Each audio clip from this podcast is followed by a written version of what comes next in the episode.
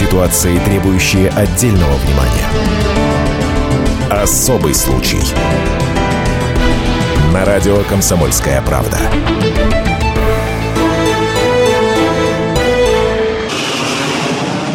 Иркутская область. Утром 1 июля в 10.19 самолет Ил-76 МЧС России с аэродрома в Усольском районе вылетает на тушение пожаров в Качукский район. Обстановка в тайге сложная, лес горит в глухих местах, по земле не добраться. Поэтому экипажу поставлена задача сбросить воду с воздуха. На борту 10 человек, опытные техники, операторы, радисты, командир, кавалер двух орденов мужества, заслуженный пилот России Леонид Филин. Тушение лесных пожаров для команды – дело привычное. Все они неоднократно участвовали в ликвидации через чрезвычайных ситуаций в России и за рубежом. Во время работы в Сирии Ил-76 совершил 33 боевых вылета, сбросил более тысячи тонн воды. Но тем утром в назначенное время в 11.30 экипаж не выходит на плановый сеанс связи. Борт пропал. По тревоге подняты спасатели всей страны. Заслуженный пилот Советского Союза Олег Смирнов считает, случилось нечто, что не позволило экипажу даже нажать кнопку радиопередающего устройства. Не может самолет вот так как-то пропасть никуда. Почему? Потому что он имеет не один один двигатель, а четыре двигателя которые работают очень надежно. И отказ, предположим, одной из двигателей абсолютно не является причиной для какого-то происшествия. Он прекрасно летит на одном двигателе. В Иркутскую область вылетает авиагруппа из Москвы. Два самолета Суперджет-100 и самолет Ил-76. На борту 100 спасателей-парашютистов отрядов Центра Спас и Лидер везут в Иркутскую область специальное оборудование для проведения поисковых работ в труднодоступной местности. Суббота, 2 июля. В Качукском районе продолжается поисковая операция. На базе Иркутского аэропорта под руководством заместителя министра МЧС России Леонида Беляева развернут оперативный штаб. Но следов Ил-76 не удается найти. Сильный дым от пожаров мешает обнаружить место крушения самолета. Поисковики работают в тайге в трех направлениях. Одна из групп добирается до населенного пункта Рыбий Уян. Местные сообщают, видели самолет и слышали хлопок. Потом звук двигателей пропал. Зона поисков расширена. Воскресенье, 7 утра по иркутскому времени. Поступает сообщение от летчика-наблюдателя Иркутской авиалесоохраны Александра Антипина. Направлялся на вертолете Ми-8 на тушение лесного пожара и заметил среди деревьев крупный предмет, очертания напоминали хвост ила. В 5 утра мы совершили вылет в район 50-го пожара. На борту находились десантники Омского резерва, федеральная авиабаза. И при его обслуживании при пожаре были обнаружены остатки Ил-76. При подлете ближе сомнений не остается. Тогда летчик-наблюдатель снимает координаты места катастрофы и передает в региональную диспетчерскую службу лесного хозяйства. А уже оттуда информация уходит в поисковый штаб МЧС. Заместитель министра Леонид Беляев получает фотографию обломков самолета, сделанную с воздуха. Около двух часов ночи по Москве были обнаружены фрагменты остатков самолета, которые находились непосредственно на сопке горы. Операция поисково-спасательная, она проходит в тяжелейших, трудных условиях.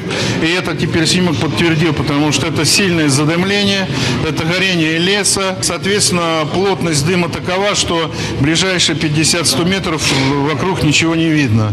Как только место падения самолета было определено, 4 километра от населенного пункта Рыбий Уян, спасатели начинают работать над тем, как направить туда группу. Замминистра МЧС Леонид Беляев координирует работу на месте. На подлете там ничего не видно и на обратной дороге ничего не видно. Полное молоко. Но к счастью, там, где упал самолет, там, в принципе, работать можно. Абсолютно правильные наши были все расчеты, они все подтвердились. И вот то, что сказали местные жители, это абсолютно совпало. Леонид Беляев и начальник Сибирского регионального центра МЧС Сергей Диденко тут же на совещании определяют, где обустроить площадки, чтобы вертолеты могли приземлиться в районе крушения Ил-76. Это юго-западный склон горы, поэтому самая ближайшая точка, то, что мы выбрали, километр 200. Но там единственная проблема, что груз будем таскать вверх. Вот и все. Километр это нормально, километр это нормально. А как раз так оно и есть, правильно, потому что он, он лежит вот в зеленой зоне. Десантники авиалесоохраны начинают расчищать площадку для основной поисково-спасательной группы. Нужно посадить вертолет. Видимость в зоне ЧП менее 100 метров. Решено вызывать искусственный дождь. Специальной установкой оборудован Ан-26. Он вылетает на подмогу. Рассказывает заместитель начальника парашютно-десантной службы авиалесохраны Михаил Конюшенков. По оперативной информации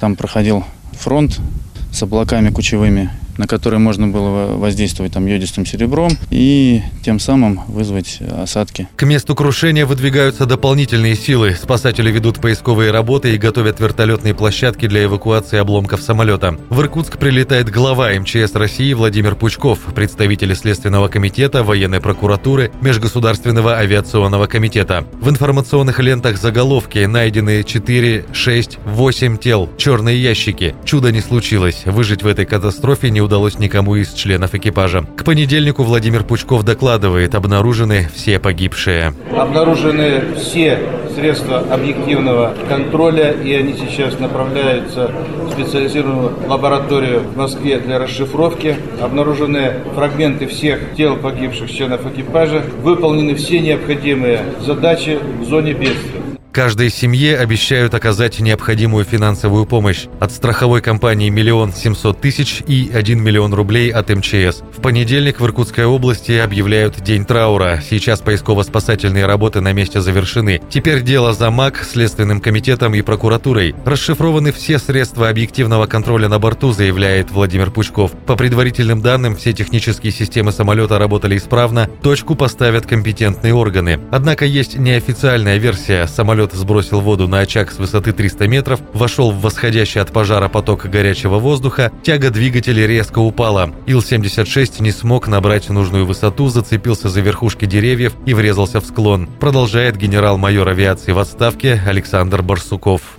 Разные версии. Столкновение с препятствием. Какие могут быть препятствия? Это горы, снижение до высоты ниже допустимой, попадание в зону повышенного задымления – когда содержание кислорода в концентрации воздуха намного ни, ниже, чем в свежем воздухе. А отсюда возможны нештатные режимы работы двигателя, допустим, такие как помпаж, неустойчивая работа двигателей. Он приводит к падению тяги основного двигателя, как правило, иногда даже и к разрушению, но это очень редко к разрушению, а вот чаще всего это падение тяги, останов двигателя. Идентификация останков членов экипажа завершена. В Иркутске во вторник на летном поле аэропорта простились с погибшими спасателями. Произошла трагедия, это большая потеря для всех нас. Я выражаю слова соболезнования родным и близким. Вся наша команда МЧС России скорбит. Это были профессионалы, люди своего долга. Они шли в бой, защищая жизни, здоровье людей, жителей Иркутской области, Сибири. Это были профессионалы, летчики-спасатели. И они до конца выполнили свой долг.